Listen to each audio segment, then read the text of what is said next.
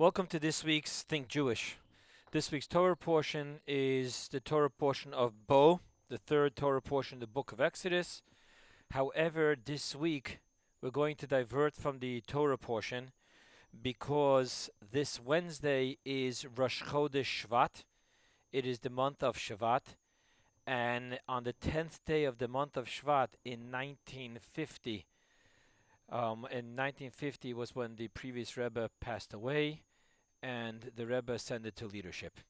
So I want to tell you a little bit of an interesting history of four Maimarim, four Hasidic discourses of the previous Rebbe, which is called Hemshech HaHilula.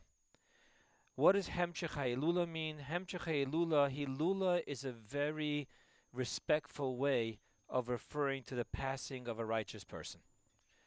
So Hemshech means a series. In the beginning, there would be a one mimer every week, and then later on, by the fourth Lubavitch Rebbe, and more so by the fifth Lubavitch Rebbe, there started this concept of a hemshech, a series. Uh, so much so that the fifth Lubavitch Rebbe, two of his famous ones, one lasted for two and a half years, another one lasted for five and a half years. So we're talking about long series of teachings. So this one, this what we're talking about today, is a Hemshech, a series. So let me share with you what happened. Um, the previous Rebbe, the previous Rebbe had a um, had a stroke, and because of that, uh, the world had a difficulty understanding his speech. So in the later years, he would actually deliver his Maimarim, his Hasidic discourse, in writing.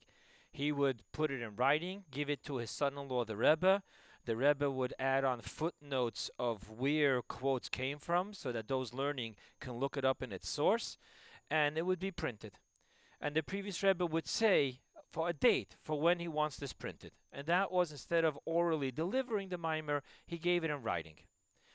The previous Rebbe gave the Rebbe four such mimarim of one series.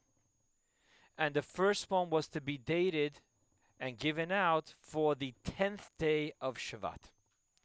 The last diary entry that the Rebbe has in his physical contact with his father in law, the previous Rebbe, he writes that it was Friday before Shabbos, and I brought in the printed mimer and put it on the Rebbe's desk, and the previous Rebbe lifted his hand and nodded with his head. Hours later, the previous Rebbe in the early morning of Shabbat, Parshas Bo, the 10th of Shvat, in 1950, passed away. And these four Maimorim became known as the Hemshech HaHilula, the series of the passing of the previous Rebbe.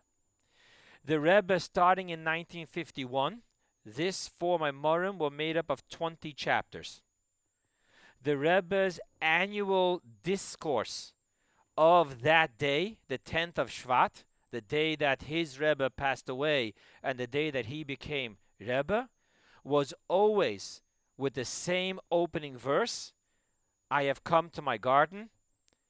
And every single year, he focused his entire mimer on another chapter of the previous Rebbe's mimer. So that means in 1951, the Rebbe's Maimer is built upon chapter 1 of the original four Maimarim of his predecessor and father-in-law, the previous Rebbe. In 1952, it continued, the second chapter, the third chapter. In 1970, the Rebbe delivered his 20th Maimer of Ba'asi Legani on the 20th chapter of his Rebbe's Maimer in 1971, he started again. And again through the 20. So we're now in 2015. We're in the fourth cycle, and this is the fifth chapter, right? Count your years. So this year we're focusing on the fifth chapter. And in order to understand well and have a relationship with this day, so we're looking at the Rebbe's mimer from 1955 and 1975. Because those two Maimorim, the Rebbe delivered based upon this year's chapter. Okay? So now you understand that we're not talking about the Parsha. This week we're going to be talking about the Rebbe's Mimer of 1955. Next week we'll be talking about the Rebbe's Mimer, God willing, of 1975. Okay, so now you understand where we're going. So let me share with you one of the themes of the original mimer of the previous Rebbe. It's a long mimer. It's four mimerim, each one made up of five chapters, a total of 20 chapters, with a lot, a lot of details and insight. The Rebbe wrote himself later that questions that I didn't understand when I was preparing it for print, after what happened on that day, I now understand why the previous Rebbe used certain terminology that he used. So this is a deep mimer, very deep form mimerim. Okay? So let's talk about one concept, one major theme of the mimer, which is important for us to understand. So we're focusing now on the fifth chapter, which is the last chapter of the first mimer. So we're going to focus on one of the main themes of the first mimer, and that is as follows The purpose of life Everyone wants to know what is the purpose of life. The Torah tells us what the purpose of life. How would the Torah not guide us in what our purpose of life is? And it explains like this The purpose of life is to create from ourselves, our environment, and the entire world a home for God. Very simple. Lasot lo yitbarach dira betachtonim. To make for him, blessed be he, a dwelling place, an abode in this nether world. That was the whole purpose of creation.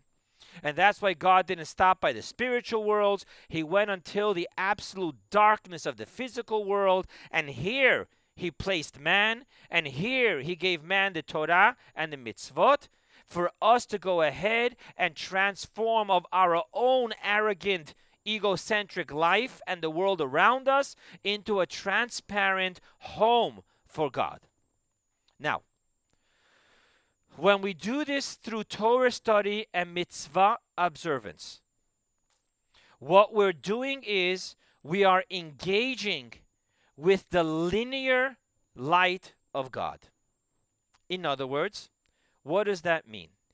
So, a little bit just quickly to understand when we talk about light, you're going to be introduced now to the linear light and the infinite circular light. You've heard this from me before in other classes.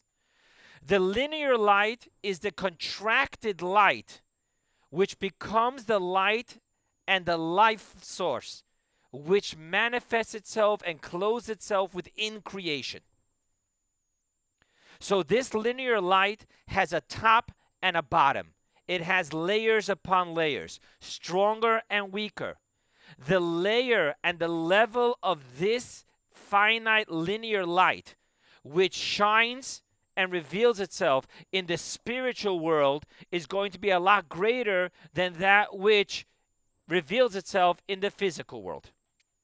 That which reveals itself of this linear light within the human being is going to be far greater of that which manifests itself and clothes itself within the animal, which is greater than that which clothes itself within the plant, which is greater than that clothes itself within the inanimate. We know that there's simply halacha of different rooms which have different holiness. There's the Holy of Holies. There's the front room. There's the courtyard. There's Temple Mount. There's Jerusalem. There's the Israel. There is the world. There is in this very shul this room, which has absolute holiness. There are certain things you're not allowed to do in this room because this is a house of study and of prayer. On the other hand, the office you could do. Forgive me, but in the restroom, you're not allowed to even talk or think words of Torah. All these different layers and dimensions of the creation nurtures itself off the linear light which also has all these layers upon layers. So when we're studying Torah and mitzvot, there are different levels for different people. If you look in the laws of studying Torah, you'll see clearly that the law is different for someone who has the capacity, time wise and intellectual wise, to learn more versus those who don't. And the same thing with all the different Torah and mitzvot. So the fact that it has different layers means that it's relating to a divine light which can comprehend and relate to layers. Now, when we're looking to make a home for God, we're not looking just to make a home for the outer linear layer, which relates to top and bottoms, greater and weaker. Rather, we're also looking to draw into this world, into ourselves, and into the world around us, the infinite circular light. Now, to understand what the infinite circular light, there's a phrase in Hebrew, kishmo kenhu, as its name, so it is.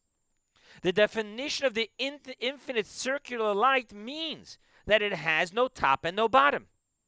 It equally encompasses from the greatest of spiritual realms to the lowest of this physical realm in one equal circle.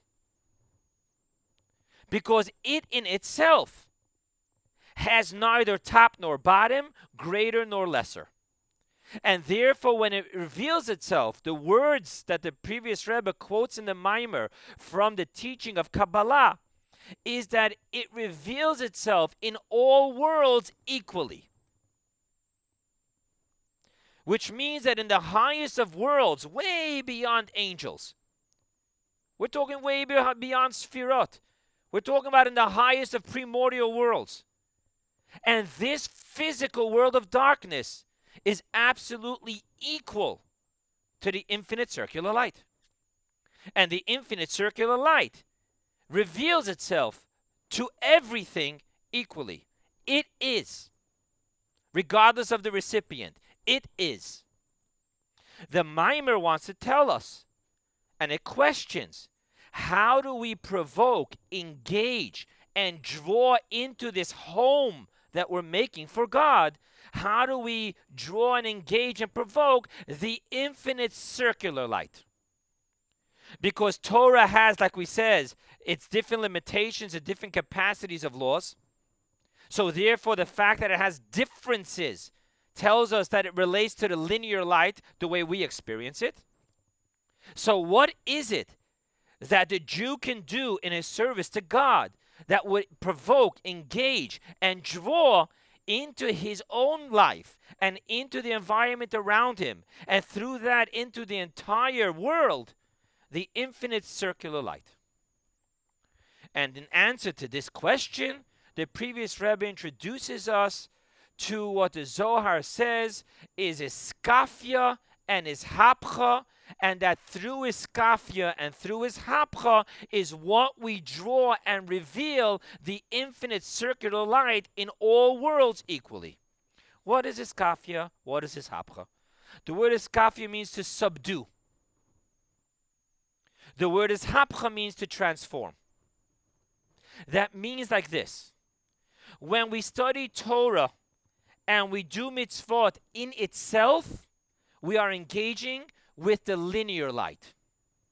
However, when we engage with the inner battle of subduing the inner passion, the inner ego, the inner self will array, it is that war of the subduing and the transforming which engages into the infinite circular light. Okay? So now we have the answer of how we engage. Let's understand a little bit more. In order that there can be freedom of will, and in order that there be this service of iskafia, subduing, and ishapcha, transforming, God created the other side, the dark side. Now, what is the other side and the dark side? In simple terms. In simple terms, it is the spirit of folly, it is the foolishness that the other side approaches the Jew with this foolish paradigm. And if you don't keep kosher, you're not a Jew? You have to keep Shabbat to be Jewish? In other words, the paradigm of foolishness with which the other side tries to confuse us with a virtual reality is that there is no difference in a face to face relationship with God and a back to back relationship to God. It's trying to fool us into that having a relationship face to face with God through studying His Torah and observing His mitzvahs and the back to back relationship to God. When we turn our back and we show our stiff neck of stubbornness to walk away from the will of God, God's Torah and mitzvot, they both are equal to us. And with that foolishness, the Yetzer Hara, the other side, begins to tell us, Shatnish, don't worry, it doesn't matter. So you didn't wake up to shul today. You're not Jewish. What happened? Your beard fell off. It's okay. So it wasn't exactly the ashkacha, which should have been perfect. It's okay. You're still a good boy. You're still a good girl. This paradigm of foolishness is where this world of iskafia and ishapcha has to battle. Now let's understand this. Were any Jew to clearly see and feel the difference of the face to face relationship and love and closeness and embodiment and hug between God and us when we study His Torah and do His mitzvahs versus the suffocation of the soul when we turn our back on Torah mitzvot, no Jew would ever do anything but study Torah and do mitzvot. By the way, do mitzvot also means to earn an honest living. But that's how you would approach it. Because all I want in my life is to have this loving embrace with God in a face to face relationship.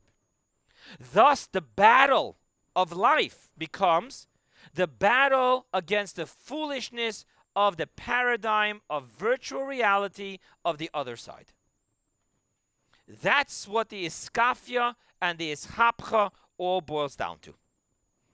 Now we have to ask what is, how do we wage this war, and what is the it, uh, artillery within uh, the weapons within our artillery to go ahead and fight this war. Hashem has to have given us this power to be able to fight the foolishness of the of the other side, the unholy foolishness. I just want to stick in something which I, I, actually don't even have in my notes, but I've mentioned this to you more than once. There's a movie out there called The Brilliant Mind. It's the true story of a mathematician called Nash.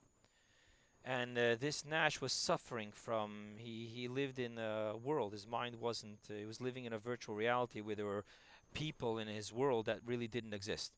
A college roommate, a college roommate's niece, it just, it didn't exist. He was uh, just and at one point, he went on, they put him on electric shocks, they gave him medicine, returned him to his wife.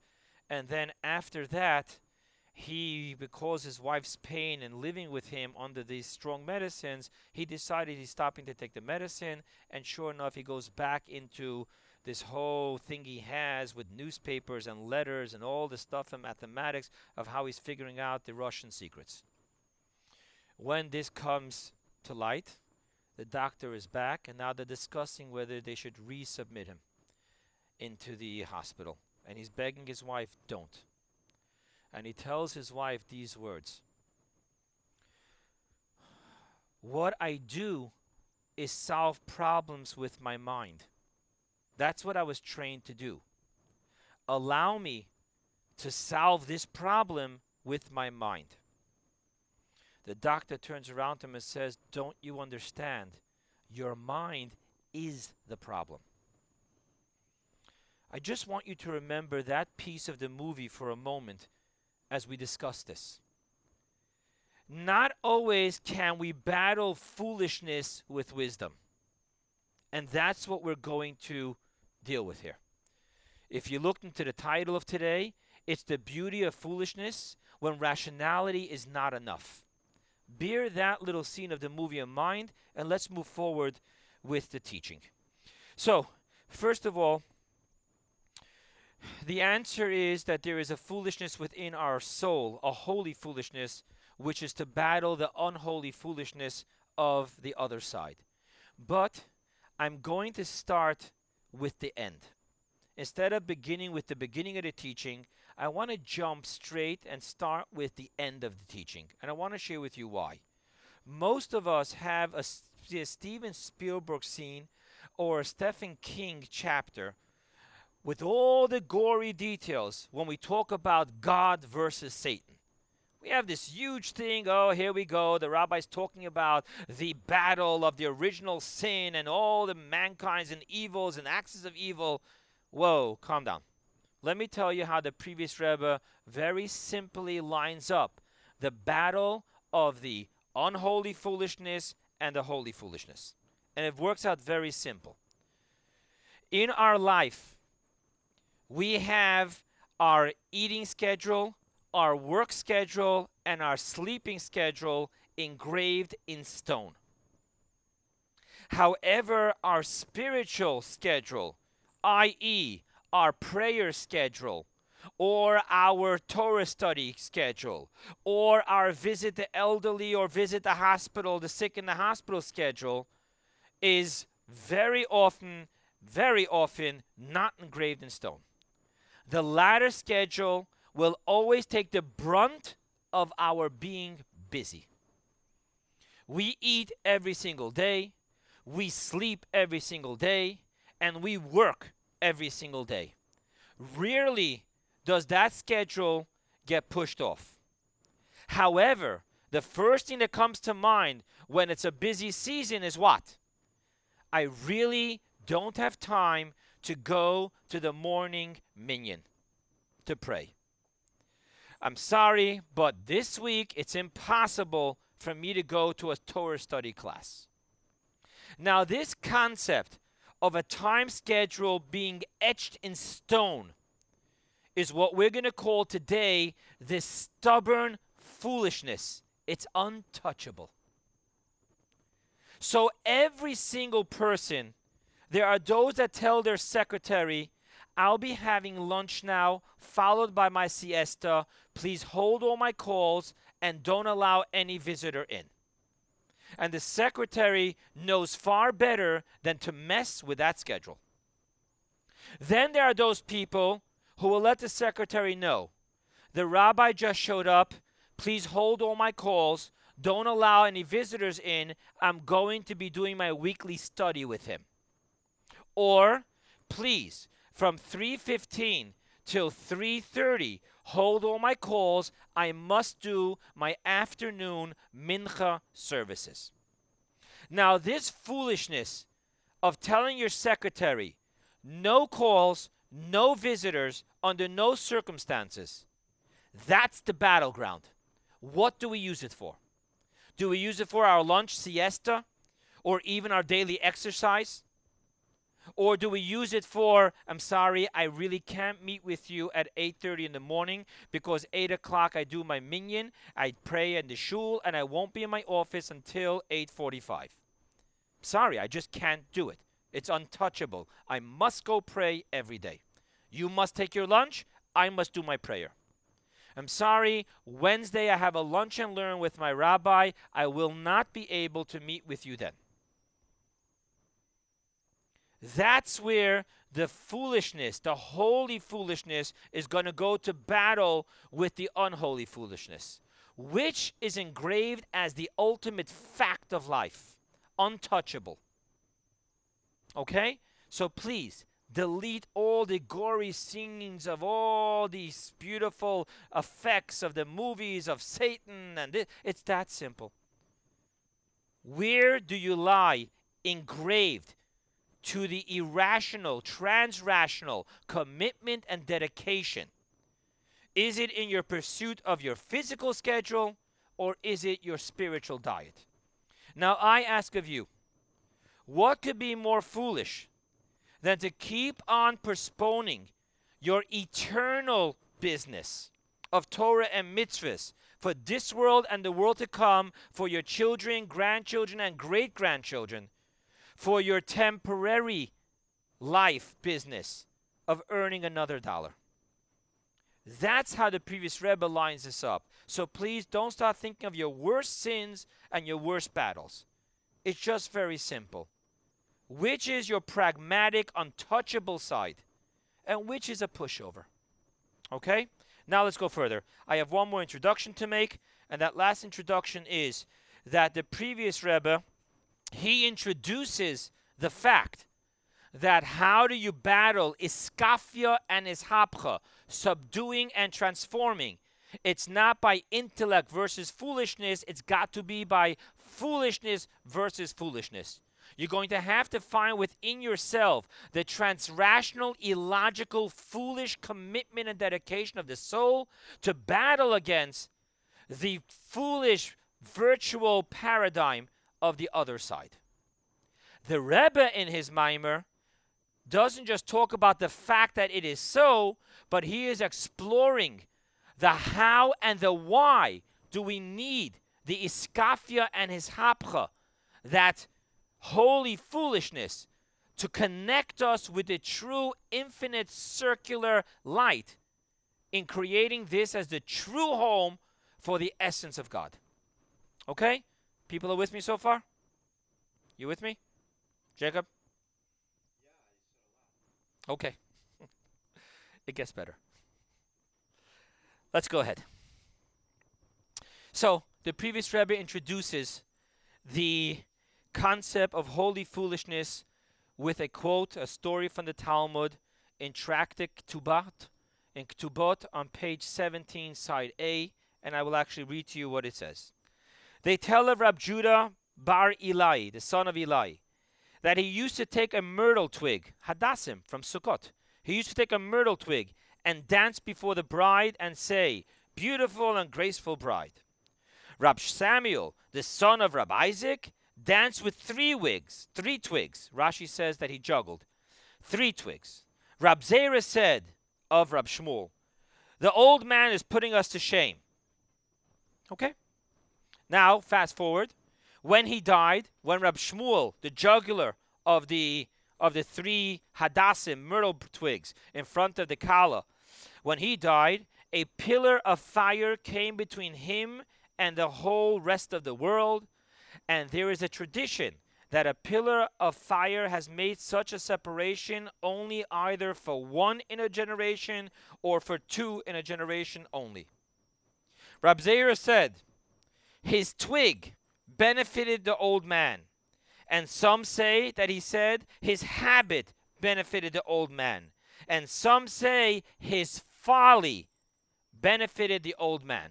Now, if you want to know why there's three he says, because they all come from the same word. There's a shot, the twig of the branch, of the, of the myrtle branch. There is shita, your custom. And there is shtut, folly. It's all the same. The Rebbe explains the Gemara to be simply saying that his foolish custom of dancing with a twig is what brought him this infinite light. So here we go. Let's talk about this, the Gemara. Okay? So number one, you know that this isn't just foolishness. Rab Zera said that he is shaming us. There is a clear law in Jewish Shulchan Aruch, the code of Jewish law, how a Torah scholar has to behave because a Torah scholar cannot desecrate the honor of his Torah scholarship, his Torah knowledge. And not only that, but when he behaves that way, he actually desecrates the honor of all Torah scholars. So Rab said, This man is shaming us. He's desecrating all Torah scholars by dancing as a juggler in front of the bride. This same Rab Zera then says, no.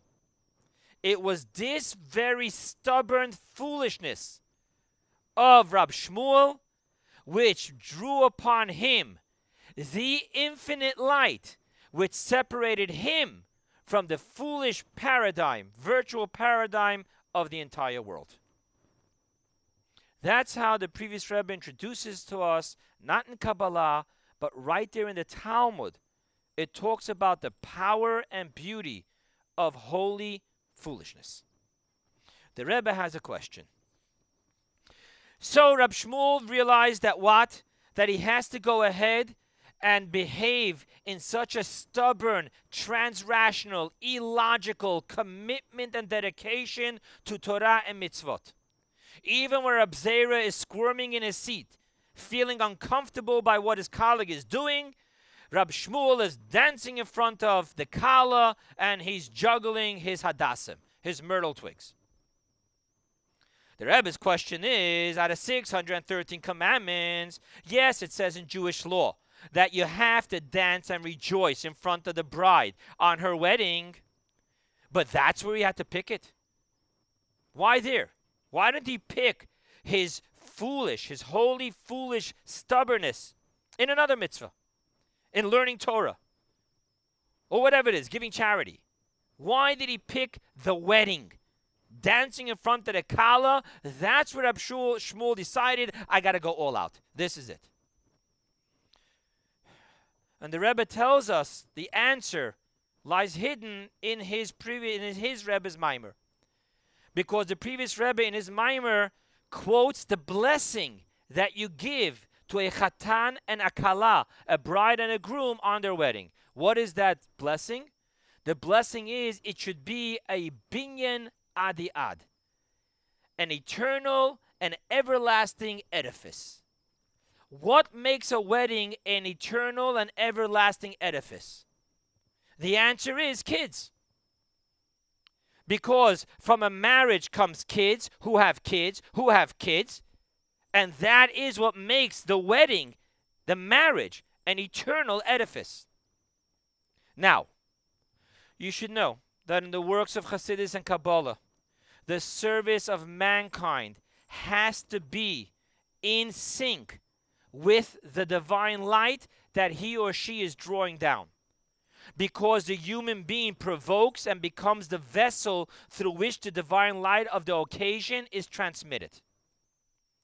The wedding is the only place where the omnipotent eternal power of ex nihilo, creating something out of nothing, is experienced by the human being. This power of creating an eternal edifice is beyond human power. Human is limited and our work is limited. To be able to create something out of nothing, i.e., have kids, to be able to create it with the fingerprint of God's eternal um, omnipotence, it will go on and on and on and on. You and I are standing here. This is the eternal life of Adam and Eve. That is only because it is by the wedding where we draw down this infinite circular light. And thus Rab Shmuel understood that in order to do this, there has to be someone here who is going to behave in such a fashion which would make him the appropriate vessel to draw down this illogical infinite circular light. And thus it is by the wedding that Reb Shmuel did something which his colleagues, scholars, Talmud Das, intellect, that's what Torah scholars are all about, intellect. They said, What are you doing? You're shaming us. And he understood he was. Because behaving foolish is a shame to intellect. However, there's two type of foolishness. There's a foolishness which is beneath intellect, and then there's the foolishness which transcends intellect. It's the illogical absolute commitment to become a vessel to God. And thus we have this story in the Talmud specifically by the wedding. Now, please understand, the Rebbe did not explain why this goes on by a wedding, just that we should have an interesting smile on a detail in the Talmud. What the Rebbe is actually telling us here very deeply is that the only way to be able to provoke, engage, and draw down that which is beyond the human capacity of logic, beyond the linear finite light of God, to be able to connect with the infinite circular light of God. Even beyond that, into the essence, we need to have an appropriate vessel of our behavior to be able to do that. Now, because we are taught that the human being is created in the likeness and image of God, that means within us there is this talent and capacity for every single layer. And thus we have a service through which we can draw down, provoke, engage, and connect with the linear light. We also have within us that which allows us to connect with the infinite circular light. And then we have the essence of our soul, which allows us to provoke, engage, connect, and open ourselves up to become the home for the essence of God. That is the purpose of life and creation. That is the bridge to Mashiach, because that's what Mashiach is all about. To bring the essence of God into the very flesh of my being. But to do that, we have to have the appropriate part of us in service, which will engage, provoke, and open itself up to the essence of God, to the infinite circular light of God, and not just to the linear light of God. So when I'm saying to God, God, there's a code of Jewish law, there's a right and there's a wrong, there's a limit for everything. You're actually not allowed to give too much charity. And everything has its laws. I tried my best. That's it. What, is, what else does God want from me? But then there is the Jew who doesn't talk about, I tried my best. There's the Jew that doesn't talk about the limits of charity. If I, God forbid, needed a doctor, would I only say, all right, listen, I only have a budget to do so many medical procedures. After that, what can I do? I'll die. Because the person's virtual reality is that there's no limits in physical life. I got to give everything to be physically alive. What's about that paradigm in your spiritual life? I got to do whatever it takes to keep my soul alive from suffocating. So understand that this war that exists between the holy foolish and the unholy foolish is the ultimate war. The ultimate war is not just whether I'm willing to keep the capacity of Jewish law and nothing beyond that. It's whether I'm able to transcend beyond my limitations of this I understand, this is what the Torah says. What do you want from me? If the code of Jewish law doesn't demand it from me, then leave me alone. Okay? Let's go further. Let's go ahead now and quickly understand the layers of rationale. Let's talk about all of this. Let's talk about the layers of rationale. Let's talk about the what we're talking about holy foolishness, okay? So, we speak about the first level. The first level in service. We're talking about service to God now. The first level in service to God is the study of Torah, which allows me for direct understanding of God. Right? Maimonides says, Da, know God your God. How can you know God your God? Very simple. Because the verse says, Umibsarai elakai, from my flesh I see God. What does that mean from my flesh I see God? Again, it's very simple. We began with explaining that the linear light was contracted to fit into the vessel. And therefore, if I'm able to see my inner self, I am able to see the linear light, which fits in and gives life to each part of my inner self. So, the direct understanding this is the linear light of God. I can have that. But I can only have that with the linear light because the linear light is the light that was contracted from which my image was made. Thus, I can actually know the linear light of God. And I can do that through studying Torah, being very conscious of my surroundings and myself. Now, there's something called the next layer up. It's called the indirect understanding. The indirect understanding is what you and I know as a process of elimination. I don't know what he is, but I have clear certainty of what he is not.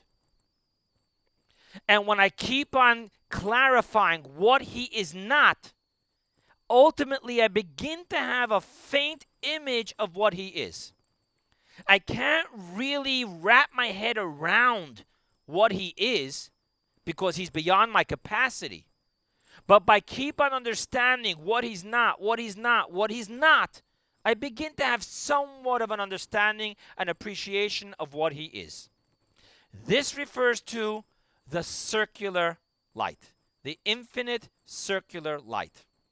When I keep on knowing that this entire concept of beginning and end, top and bottom, better and worse, stronger and weaker, when I understand that this does not apply to the infinite circular light, I keep on chipping away by process of elimination of what he is not. I begin to have some faint picture of what he is. So I don't understand what linear really is but I know that it's not. I'm sorry. I don't really understand, really picture and wrap my head around what circular is, but I do know that circular is not linear. So by process of elimination, taking away every factor of the linear, I am left with somewhat of a faint picture of the circular. So I don't understand what it means God has no beginning and no end because I don't understand that. I don't really understand what it means. What do you mean God created the world? What year did he create the world? Well, how old was he? These are questions which my mind doesn't understand. What happened the day before creation? I can't wrap my head around this because I am stuck within the umbrella of time. Everything has a past, present, and future. Everything has a definition, a shape, a form, in some shape or sort. That's why we refer to God we call ourselves something from nothing. We're something and He's nothing. How dare we call God nothing and us something? What we're saying is that God defies anything that we can define as a something. So just by doing that, by clearly understanding what this something is, and understanding that God is not something, I have somewhat of a faint picture of the nothing that I call God. He is not stuck within these limitations of my something. This refers to the circular light. Then there's a third layer. The third layer is the absolute negation of any paradigm. That is the essence. I cannot understand what it is, and I don't even understand what it's not in this realm, intellect is absolutely impotent. It just has, n- it's not the tool, it, it's nothing you can do with it. Because the essence of the soul is not intellect, it's way beyond it. The essence of God is not intellect, and thus intellect is not the correct tool to understand the essence of God. And therefore, I will not be engaging or provoking or connecting or opening myself up to God by trying to understand Him, either what He is or even what He's not. That isn't the right vessel to open myself up to God. What is the right vessel? The right vessel is the holy foolishness of the essence of our soul beyond all rationale and logic. I am dedicated and committed to God. Period. End the story. Thus, we now understand why it takes the holy foolishness to truly make this a home for the essence of God. Because not the rationale, nor even the indirect rationale will work here. There is a teaching that says, less machshava tvisa be klal. No thought can grasp him at all. Thought is not the right thing. Thought is only about intellectual things. But thought is not the right thing to connect with God. So if you wanted to have only a home for the linear light, study Torah and mitzvahs and never fight with yourself. Just do what you got to do. If you want to connect with the circular light, you also have to have step up, not just from what I do understand, but let me understand what I don't understand. But if you want to be able to become transparent and become the home of the essence of God, you're going to have to rip through your intellect of what you understand and what you understand that you don't understand. And you're going to have to just have that foolish, illogical, this is the way it is. Why? Because I am absolutely committed to God. Not in my notes. I wouldn't put this in my notes. but those who get to listen to the recording will get to hear it. Someone tells me yesterday we were talking about success. And the guy was giving a lecture on success. He told me this tape he heard about success. And he said, the person said that you have to be absolutely committed to success. And then he told a story. This guy is a very successful person today. He fell, he fell on his uh, derriere a couple of times, but today he's very wealthy. and he gives an example. He said, My girlfriend told me it's either her or the business. I looked at her and I said, What's your name again? You understand what we're talking about here? If right now there's a spiritual call, if I couldn't deal with sleeping eight hours because I had to do my work, then I have to give away an hour because I must learn my Torah. It's very simple. I have my daily studies. So this concept of the irrational holy foolishness, foolishness is very deep. Let's go now to the next step.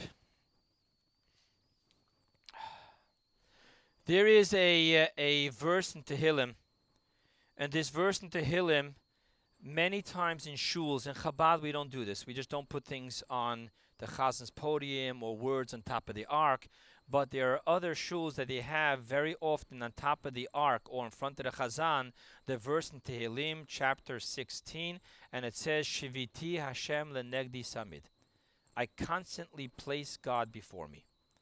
The Baal Shem Tov has a very beautiful interpretation. The word I place, shiviti, also comes from the word shaveh, all is equal. Shiviti Hashem lenegdi tamid, because God is always before me. Therefore, all of Judaism is equal to me. Doesn't make a difference if it's about spiritual prayer, intellectual Torah study, or simple business ethics. Because it's all about God's will and being connected and transparent to God. And thus, everything is equal.